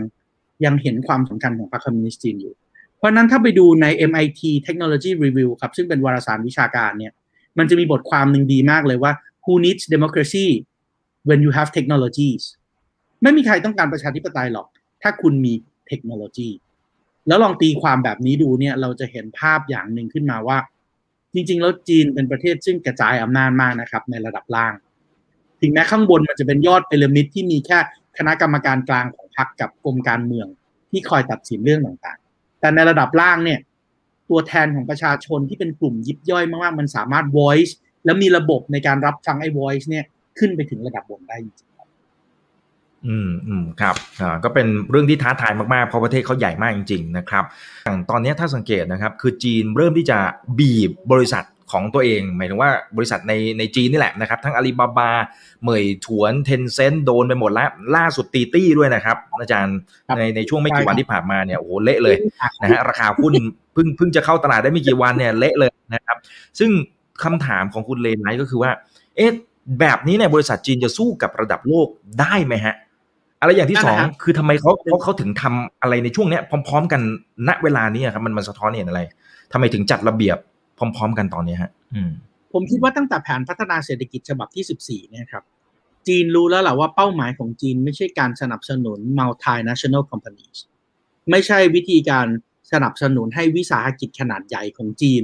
สามารถที่จะไปบุกตลาดโลกหรือกลายเป็นยักษ์ได้ต่อไปละ เพราะนั่นคือสิ่งที่ใช้มาตั้งแต่ปี1990 นะฮะ นาทีเนี้ยสมัยนั้นก็คือเขาเชื่อวิธีคิดแบบเติ้งเสี่ยวผิงนะครับ เติ้งเสี่ยวผิงมองว่ามันไม่มีความเท่าเทียมหรอกนะ คือเติ้งเสี่ยวผิงนี่ realist มากนะฮะเขาจะมองว่ามันไม่ได้มีความเท่าเทียมอะไรขนาดนั้นหรอกนะ ในที่สุดถ้าเปิดเข้าสู่ต่างประเทศ พัฒนาระบบเศรษฐกิจในจีนเนี่ย มันจะมีบางคนที่ได้ประโยชน์ เร็วกว่า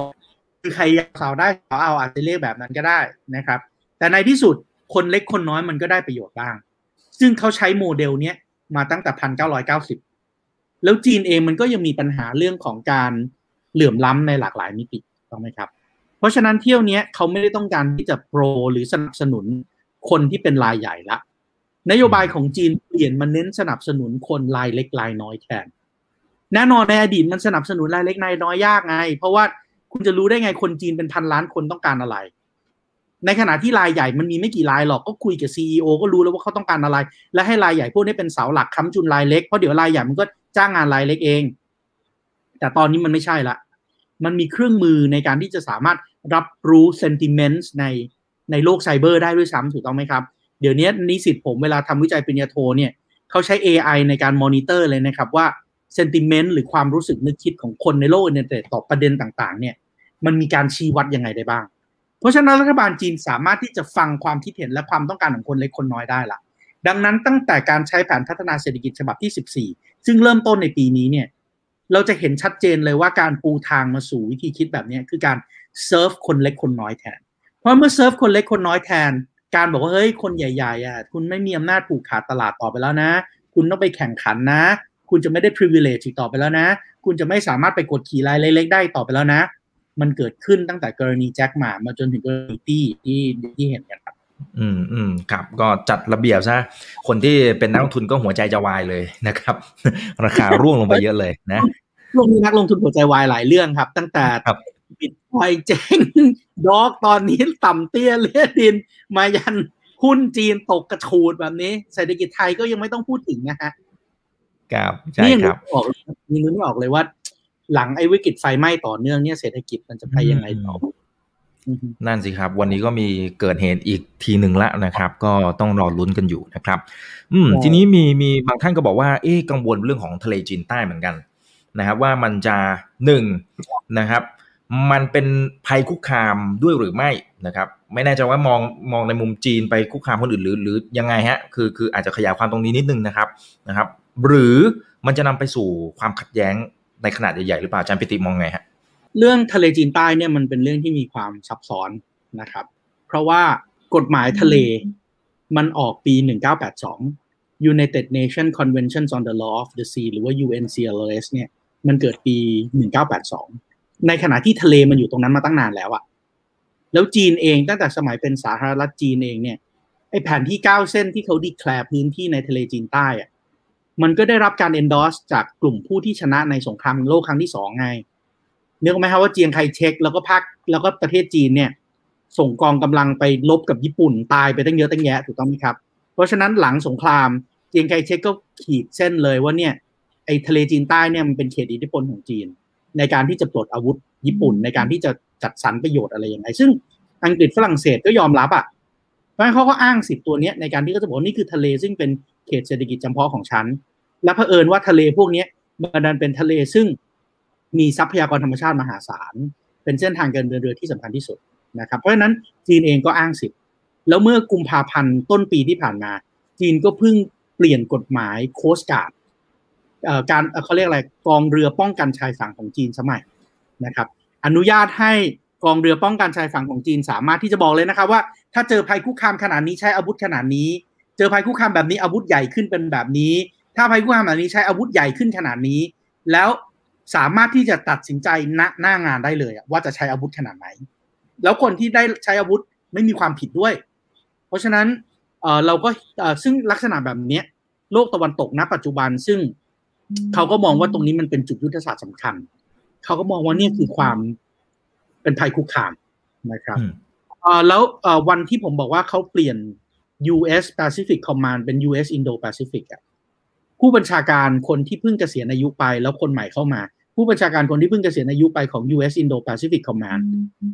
คาดการไว้ด้วยครับว่าในอีกระยะทาง7ถึง10ปีข้างหน้า มีความสุ่มเสี่ยงมากเลยว่าอุบัติเหตุในทะเลจีนใต้ อาจจะนำไปสู่การใช้อาวุธที่เป็นอาวุธนิวเคลียร์ในพื้นที่นี้ เพราะฉะนั้นพอพอมีความห่วงกังวลแบบนี้เนี่ย แน่นอนทะเลจีนใต้มันเป็นเส้นทางโลจิสติกที่สำคัญที่สุดถูกต้องไหมครับ 40%ของเรือทุกวันเดินผ่านทะเลจีนใต้ทุกวันอะ เพราะฉะนั้นมันก็มีนักเศรษฐศาสตร์ครับ ที่ National Bureau of Economic Research หรือว่า NBER ไปคำนวณทำโมเดลเสร็จเลยครับว่า ถ้าทะเลจีนใต้ไม่สามารถเดินเรือได้ ใครจะซวยมากที่สุด ซึ่งคนที่ซวยมากที่สุดเนี่ยครับ มีสองเขตเศรษฐกิจกับสามประเทศสองเขตเศรษฐกิจที่จะซวยมากที่สุดหนึ่งแน่นอนไต้หวันสองฮ่องกงสามประเทศสิงคโปร์ สี่ประเทศเวียดนาม และห้าประเทศไทยครับ เพราะนั้นคนที่จะรับเคราะห์มากที่สุด คือประเทศไทยอันดับห้าของโลกนะฮะเพราะนั้นตรงนี้ก็เป็นสิ่งที่เราคงจะต้องระวัง ซึ่งจีนเองเขากังวลเรื่องนี้แล้วเขาเตรียมความพร้อมเรื่องนี้มานานแล้วครับ เพราะนั้นสิ่งที่เราเห็นก็คือจีนสร้างเบลแอนด์โรดหลาย ๆ ระเบียงเศรษฐกิจก็เพื่อลดภาระการพึ่งพิงทะเลจีนใต้ถูกต้องไหมครับ อ่าครับผมครับผมอ่าขอบคุณมากนะครับ มีหลายท่านก็บอกว่าเข้าใจมากขึ้นเลยนะครับนะฮะมันมีอยู่อันนึงนะครับ จริงๆ ผมเพิ่งอ่านบทความหนึ่งของบูมเบิร์กอาจารย์ คือก่อนหน้านี้เนี่ยทุกคนจะพูดเหมือนเสียงเดียวกันนะว่าในท้ายที่สุดเนี่ยประเทศจีนก็น่าจะก้าวขึ้นมาเป็นมหาอำนาจเบอร์หนึ่งของโลกได้ อย่างน้อยๆก็คือในเชิงเศรษฐกิจนะครับน่าจะก้าวขึ้นมาได้ ตรงนี้ไม่มีใครเถียงนะครับแล้วก็อาจจะต้องใช้เวลาอีกสักระยะหนึ่งจะกี่ปีก็ว่ากันไปแต่ยังไงก็ต้องแซงอเมริกานะครับแต่บทความชิ้นนี้นะครับของบูมเบิร์กเขากลับไม่เชื่อเขากลับคิดว่ายังไงอเมริกาก็ยังเป็นมหาอำนาจเบอร์หนึ่งเหตุผลนี้ผมเล่าคร่าวๆนะครับ เช่นเขาบอกว่าอย่างแรกเลย คือตอนนี้จำนวนประชากรของจีนเนี่ย เป็นสังคมผู้สูงอายุนะครับ อัตราการเกิดน้อยมากนะครับกำลังซื้อในอนาคตก็ก็คงจะลดน้อยถอยลงไปนี่นี่ก็เยอะด้วยนะครับนะฮะแล้วก็จะมีในเรื่องของ productivity ตอนนี้เริ่มที่จะลดลงละนะครับผลิตผลอะไรต่างๆมันเริ่มที่จะลดลงไปละนะครับ อันนี้คร่าวๆนะครับ แล้วเขาก็มีการเปรียบเทียบในแง่มุมต่างๆ แต่โดยสรุปแล้วเนี่ยดูเหมือนว่าภาพรวมจีนเนี่ยจะพยายามขยับหลาย ๆ อย่าง แต่ด้วยปัญหาในเชิงโครงสร้างในหลาย ๆ แง่มุม เขาก็มองว่าจีนยังไม่สามารถปรับตัวได้ทัน แล้วอาจจะไม่ใช่ ไม่ใช่เป็นเบอร์หนึ่งของโลกนะ อาจารย์มีความคิดเห็นในมุมนี้ยังไงฮะก็ผมคิดว่าทุกคนสามารถวิเคราะห์ได้นะครับว่าไอ้ possible futures เนี่ยมันจะเกิดอะไรขึ้นยังไงได้บ้าง ถูกต้องไหมครับ อันนี้ก็เป็นมุมมองหนึ่งซึ่งอาจจะเกิดขึ้นได้ในอนาคตถูกต้องไหมครับ แต่ถามว่าจีนมองมุมนี้ไหมคำตอบจีนมองมุมนี้นะครับ จีนเขามีตัวเลขมหัศจรรย์อยู่ตัวหนึ่งก็คือสามจุดหนึ่งนะครับเขามองว่าถ้าเศรษฐกิจอเมริกาโตเท่าไหร่ และเขาสามารถโตได้มากกว่าอเมริกาสามจุดหนึ่งเปอร์เซ็นภายในปีสองศูนย์ห้าศูนย์เขาจะแซงอเมริกาในทุกมิติ เพราะนั้นเพราะฉะนั้นศูนย์ปีนี้สองศูนย์สองหนึ่งยี่สิบเก้าปีประมาณนี้ครับ เพราะว่าจีนจีนจะชอบตัวเลขอีกตัวหนึ่งนะครับ 2021 คือครบรอบ 100 ปีพรรคคอมมิวนิสต์จีน 2049 คือปีที่สถาปนาสาธารณรัฐประชาชนจีน เพราะวันนั้นมันประกาศความสำเร็จอะ ถูกต้องไหมครับ คือตอนนี้ GDP ของจีนมันแซงหน้าอเมริกาไปแล้ว ถ้าเรา adjust purchasing power parity ดู GDP PPP นี่มันแพงแล้วนะครับ เพียงแต่ว่าพอหารเป็น per capita อเมริกามันหารด้วยสามร้อยกว่าล้านใช่ไหมล่ะประชากร แต่จีนมันหารด้วยพันสี่ร้อยล้าน เพราะนั้นรายได้เฉลี่ยต่อคนต่อปีของจีนมันก็เลยอยู่หมื่นนิดๆใช่ไหมครับ มันยังไม่เป็น high income countries แต่ถ้ามันยังโตได้ในระดับนี้เนี่ย แล้วผมคิดว่าอเมริกาโตได้สักกี่เปอร์เซ็นต์ โอเค ปีนี้อาจจะเซอร์ไพรส์หน่อย อเมริกาจะโตได้ทะลุห้าเปอร์เซ็นต์ถูกต้องไหมครับ ในขณะที่จีนอาจจะไปแปดเปอร์เซ็นต์เก้าเปอร์เซ็นต์นะ เพราะว่าเพราะว่ามันเป็นปีอันโควิด แต่หลังจากนั้นพอกลับเข้าสู่ new normal ถูกต้องไหมครับ พอกลับเข้าสู่ new normal อเมริกาก็กลับไปโตหนึ่งเปอร์เซ็นสองเปอร์เซ็นเหมือนเดิมอะ แล้วจีนจะโตแบบสี่เปอร์เซ็นเพื่อที่จะห่างจากอเมริกาเกินสามจุดหนึ่งเปอร์เซ็นผมคิดว่าไม่ใช่เรื่องยาก เศรษฐกิจจีนที่โตสี่เปอร์เซ็นห้าเปอร์เซ็นเนี่ย มันเป็น normal ของเขามานานแล้วถูกไหมครับ เพราะฉะนั้นมันยังไปต่อได้ เรื่องสังคมสูงวัย ผมคิดว่าจีนรู้เรื่อง เพราะฉะนั้นตั้งแต่ปี 2016 เขาประกาศแล้วแหละว่าต่อไปนี้เลิกละนโยบายวันชาย policy และตั้งแต่ปีนี้เป็นต้นไปเขาบอกให้ครอบครัวหนึ่งมีลูกได้สามคนเลย เดี๋ยวเขาเลี้ยงเอง เพราะนั้นมันก็เริ่มมีกระบวนการแก้ไขแล้วอย่าลืมว่ามันไม่เหมือนประเทศประชาธิปไตยนะ ที่สั่งยากนึกออกไหมในประเทศไทยเนี้ยเราเจอสังคมสูงวัยมาตั้งแต่ปี 2005 นี่ปี 2021 เราไม่สามารถแก้สังคมสูงวัยได้ แล้วเรากลายเป็นสังคมสูงวัยเต็มขั้น แต่ของจีนก็เขาบอกอะก็ทำได้อยู่แล้วอะถูกต้องไหมครับเเพราะฉะนั้นเรื่องนี้เขาตระหนักและเขาพยายามที่จะทำแก้ไขนะครับ อีกเรื่องหนึ่งก็คือผมคิดว่าจีนเองในอดีตถูกมองครับว่า จีนทำได้แค่ reverse engineer ไม่มีเทคโนโลยีของตัวเองหรอก จีนได้แค่พูดไม่เพราะก็คือ copy and development ถูกต้องไหมครับ ถ้าเกิดว่าพูดเพราะๆก็เรียก reverse engineer ใช่ไหมเอาโทรศัพท์มือถือ iPhone มาเปิดดูว่าทำยังไงแล้วก็ออกมาเป็นหัวเว่ยอะพูดง่ายๆ จีนบอกนั่นอะมันคือการต่อยอดแบบสองไปเป็นสามไปเป็นสี่ถูกต้องปะแต่สิ่งที่จีนไม่เคยทำได้เลยคือจากศูนย์เป็นหนึ่งคือจากไม่มีอะไรเลย และกลายเป็นนวัตกรรมใหม่ขึ้นใหม่ breakthrough ญี่ปุ่นพยายามก็ยังทำยาก แต่อเมริกายุโรปเก่งเรื่องพวกนี้ เพราะฉะนั้นตั้งแต่นั้นเป็นต้นมาในสมัยของสีจิ้นผิน เขาพูดถึงเยอะนะครับ ในการที่จะลงทุนในเรื่องของ basic science เพราะถ้าคุณอยากจะ initiate อะไรจากศูนย์ให้กลายเป็นหนึ่งไม่ใช่การต่อยอดจากหนึ่งเป็นสองจากสองเป็นสามจากสามเป็นสี่เนี่ย มันต้องการ basic research เพราะฉะนั้นไอ้การวิเคราะห์วิจัยในเรื่องที่มันเป็น pure science pure math อะไรพวกนี้จีนลงทุนเยอะมาก แล้วถามว่าจีนสำเร็จไหมนาทีนี้ digital world อะครับ มันมาถึงใกล้ ๆ จะชนเพดานละ นึกออกไหมฮะคุณอิกกับผมอะคุ้นชิน เพราะตอนเราเด็กๆอะเราอาจจะคุ้นชินกับโลกอนาล็อก เราฟังเทปคาสเซ็ตถูกต้องปะเราเอาปากกาจิ้มเทปรูเทปแล้วหมุนหมุนหมุนหมุนหมุนหมุนอ่าซึ่งเด็กเดี๋ยวนี้ไม่เข้าใจนะครับ ว่าพี่เขาทำอะไรกันครับเพราะเพราะเราคุ้นชินเนี่ยจากซีดีมาจากเทปมาเป็นซีดีถูกต้องปะนั่นคือดิจิตอลแรก ๆ เลยที่เรารู้จักถูกต้องไหมครับ แต่ตอนนี้ดิจิตอลที่พัฒนาไปสู่ AI พัฒนาไปสู่ Internet of Things เนี่ย มันคือกำลังจะสุดเพดานของดิจิตอลละ แล้วในอีก 15-20 ปีข้างหน้า เราจะเจออีกอย่างหนึ่งมา disrupt ดิจิตอลแล้วมันจะทำให้บล็อกเชนพังคริปโตเคอเรนซีพัง digital currency พัง นั่นคือเทคโนโลยีควอนตัมถูกต้องไหมแล้วคนที่บอกว่าเฮ้ยควอนตัมมันจะมาแน่ ๆ แล้วพัฒนาไปเร็วกว่าใคร ไม่ใช่มาก่อนใครเลยคือยุโรป ตั้งแต่ทศวรรษ1990 ยุโรปมี Quantum Manifesto ให้ EU สนับสนุนงานวิจัยโน่นนี่นั่น แล้วหลังจากนั้น Google ก็ลงทุนหนักมากในเรื่องการพัฒนา quantum computing แต่ล่าสุดใครชนะครับ คนที่กลายเป็น quantum supremacy ตัวจริง แล้วสามารถที่จะจับโฟตอนของแสงมาใช้งานในการวิ่งเพื่อที่จะทำคอมพิวเตอร์ได้แล้วอะ่ะ คือจีน เพราะนั้นจีน breakthrough ได้แล้ว และจีนกำลังจะกลายเป็นเจ้าของเทคโนโลยีที่จะมา disrupt ดิจิตอลอีกทีนึง เพราะนั้นตรงนี้ผมคิดว่าไม่มากก็น้อยอะอีกหนึ่ง possible futures ก็คือ จีนก็เป็นฉากทัดที่กลายเป็นมหาอำนาจถูกต้องไหมครับ ก็อาจจะเป็นอีกหนึ่งฉากทัดที่ไม่เหมือนกับฉากทัดของบรูมสเบิร์กแต่ก็ถ้าดูจากสิ่งที่จีนทำและวางโครงสร้างเนี่ย มันก็มีโอกาสเป็นอย่างนั้นได้เช่นเดียวกันครับอ่าครับเขาก็เห็นความท้าทายของเขาก็ต้องมีการปรับตัวกันไปนะครับ ถ้าไต้หวันประกาศเอกราชหนึ่งคือเป็นไปได้ไหมสองอะไรจะเกิดขึ้นไต้หวันกล้าหรือเปล่า เอาเอาจริงเลยนะฮะผมไม่เชื่อว่าไต้หวันกล้าประกาศเอกราช อืม เพราะอาจจะรู้ consequence ผมรู้ผมคิดว่าเขารู้ consequences ที่ตามมา แล้วเอาเข้าจริงๆอยู่แบบเนี้ยก็สบายดีแล้วปะเป็นแบบเนี้ยเป็นเป็นเป็นอย่างเงี้ยเป็นที่แบบเออเอาเรื่องของการจะ independence มาใช้ในการต่อรอง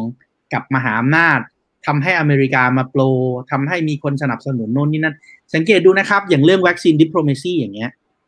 อเมริกาตั้งเป้าว่า 25 ล้านโดสแรกที่อเมริกาจะบริจาค อันนี้จิ๊บจ้อยมากนะฮะเมื่อเทียบกับที่จีนบริจาคจีนบริจาคไปแล้ว325ล้านโดส อเมริกาเพิ่งบริจาค25ล้านโดส ใน25ล้านโดส2.5ล้านโดสแรกที่อเมริกาส่งออก อเมริกาส่งออกไปไหนครับ ส่งออกไปไต้หวันนะฮะลองนึกภาพดูว่าจำได้ป่าวว่าเราเคยบอกโอ้โหรัฐบาลไต้หวันนี่มันจัดการเรื่องโควิด -19 ดีมากนะใช่แล้วถ้านึกว่าไต้หวันเองก็เป็นเขตเศรษฐกิจที่ค่อนข้างที่จะร่ำรวยมากด้วยนะ ครับโอ้แต่พออเมริกาจะให้ความช่วยเหลือทำไมไม่ให้ประเทศที่ยากจนที่สุดก่อนอะ เนี่ยไหมฮะอย่างเงี้ยไต้หวันเองในสถานะณปัจจุบันอะใช้ประโยชน์จากการถ่วงดุลอำนาจ ระหว่างแผ่นดินใหญ่ กับอีกฝากหนึ่งของแปซิฟิกคืออเมริกา แล้วเอื้อประโยชน์ให้กับไต้หวันได้มากกว่า มากกว่าที่จะคือผมคิดว่าสำหรับจีนน่ะถ้าเกิดไต้หวันประกาศ independence วันไหนอะไต้หวันก็เตรียมหลุมหลบภัยอะแล้วจีนเขาก็ไม่แคร์นะครับ ว่าไต้หวันจะกลับมาเป็นแบบเมือง หรือไต้หวันจะเป็นแค่แค่เกาะเปล่า อืมๆ as long as มันเป็นของจีนจีนเขาโอเคอย่างนั้นครับเพราะฉะนั้นในที่สุด consequences หรือผลที่ตามมาของการประกาศเอกราชอะ คุณประกาศเอกราชคุณได้คุณได้อะไรถามจริงว่าคุณจะได้อะไร เมื่อเทียบกับว่าทุกวันนี้คุณไม่ได้มีเอกราช คุณมีสถานะสีเทาๆแบบเนี้ย เศรษฐกิจคุณก็ดีนะ คนก็มาลงทุน คุณก็ออกไปลงทุนข้างนอกนะไอ้โรงงานที่ไฟไหม้อยู่ในเมืองไทยนี่ก็ไต้หวันมาลงทุนไม่ใช่เหรอถูกต้องปะ เพราะฉะนั้นเพราะฉะนั้นก็เขาก็เขาก็เขาก็เป็นผู้นำทางเศรษฐกิจอยู่นะเขาเป็นผู้นำทางสังคมนะ คนไทยก็อยากไปเที่ยวไต้หวันนะ เพลงจีนที่เป็นเพลงไต้หวัน ละครจีน ละครวายไต้หวัน คนไทยก็ชอบดูนะถูกต้องไหมเพราะฉะนั้นสถานะณปัจจุบันเนี้ยที่ทำให้ประเทศหรือเขตเศรษฐกิจเล็ก ๆ กลายเป็นผู้มีอำนาจต่อรองระหว่างมหาอำนาจเนี่ยผผมคิดว่าสถานะนี้ดีที่สุดกับไต้หวันมากกว่า มากกว่าที่จะประกาศเอกราชด้วยซ้ำ ครับโอเคนะครับขอบคุณมากนะครับ คิดว่ามองว่าผู้นำจีนเนี่ยกลัวบริษัทใหญ่ๆเขาอาจจะมี Data นะครับหรือว่ามีข้อมูลหลังบ้านนะครับแล้วก็กลายเป็นว่ามีอิทธิพลเหนือรัฐบาล สามารถควบคุมนะครับควบคุมรัฐบาลได้ในอนาคต อาจารย์คิดว่ามันเป็นประเด็นดีด้วยไหมเขาถึงต้องแบบโอ้ยลงดาบเลยนะฮะ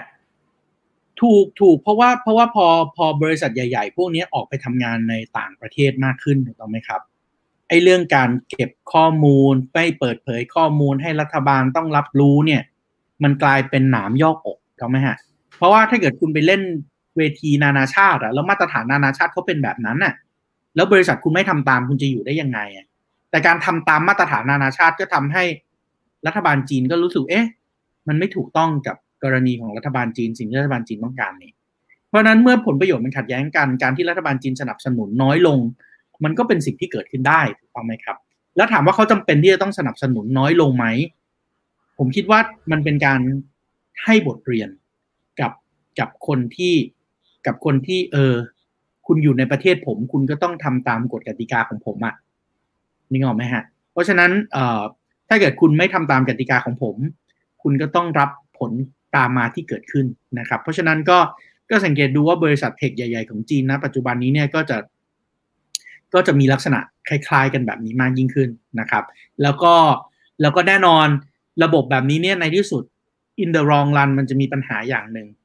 ก็คือมันทำให้ไม่สามารถที่จะดึงดูดคน ดึงดูดไอเดีย ดึงดูดศักยภาพใหม่ๆเข้ามาได้ เพราะในที่สุดพอคุณพูดถึงระบบของบริษัทในโลกยุคดิจิตอลในโลกยุคปัจจุบันนี้เนี่ยมันต้องการ fresh idea มันต้องการ creativity ซึ่งมันจะไม่เกิดขึ้นภายใต้ ธรรมชาติของการล้อมกรอบแบบนั้น ซึ่งตรงนี้มันก็คงต้องดูต่อว่าแล้วรัฐบาลจีนเขาจะแก้ปัญหาตรงนี้ยังไงครับ แต่ผมคิดว่าเขาเองก็ตระหนักเรื่องพวกนี้อยู่พอสมควร แล้วเขาก็คงต้องเร่งเร่งหาวิธีการแก้ไขครับ ครับครับครับอ่าเอาละฮะ ขอบคุณมากเลยนะครับ ถ้าอยากจะติดตามอาจารย์ปิติเองมีช่องทางไหนบ้างครับอาจารย์ครับเอ่อปกติผมใช้ Facebook เป็นหลักนะครับ ก็ Facebook ก็ชื่อผมเลยครับ เหมือนที่อยู่บนหน้าจอก็ P I T I S R I S A N G N A M นะครับ ก็ก็ก็ตอนนี้ก็เข้ามา Follow กันได้นะครับ ครับก็ไปตามกันได้นะครับตามก็ส่วนใหญ่ผมก็จะแปะไว้ที่ Facebook ผมอยู่แล้วในบทความที่ผมไปลงในที่ต่างๆครับใช่ครับก็จะได้เติมความรู้ให้รอบด้านพร้อม ๆ กันด้วยนะครับโดยเฉพาะในแถบอาเซียนจีนอะไรต่างๆเนี่ยอาจารย์ปิติเนี่ยถือว่าเป็นเบอร์หนึ่งเลยนะครับนะฮะเพราะฉะนั้นก็จะให้ความรู้กับพวกเราได้ในทุกแง่มุมนะครับ วันนี้เรื่องนี้พอรู้บ้างเฉยๆครับ ไม่ได้ถึงเป็นเบอร์หนึ่งเพราะโอ๊ยอาจารย์เก่งๆกับผมมีอีกเยอะครับครับ ครับครับผม วันนี้ขอบพระคุณมากนะครับอาจารย์ปิติครับผม ครับยินดีที่สุดครับขอบคุณครับครับเดี๋ยวครั้งหน้าเดี๋ยวขออนุญาตเรียนเชิญเข้ามาให้ความรู้กับพวกเรากันใหม่นะครับ ครั้งหน้าจะเป็นเรื่องไหนเดี๋ยวรอติดตามชมกันด้วยนะครับ อย่าลืมนะครับว่าเริ่มต้นวันนี้ดีที่สุดขอให้ท่านโชคดี และขอให้มีสภาพในการใช้ชีวิตนี่คือถามบันทีโดยเพจถามอีกบีครับ วันนี้สวัสดีครับ ถ้าชื่นชอบคอนเทนต์แบบนี้อย่าลืมกดติดตามช่องทางอื่นๆด้วยนะครับ ไม่ว่าจะเป็น Facebook, YouTube, Line Official, Instagram และ Twitter จะได้ไม่พลาดการวิเคราะห์และมุมมองเศรษฐกิจ และการลงทุนดีๆ แบบนี้ครับ อย่าลืมนะครับว่าเริ่มต้นวันนี้ดีที่สุด ขอให้ทุกท่านโชคดี และมีอิสรภาพในการใช้ชีวิต ผม อีกบรรพธนาเพิ่มสุขครับ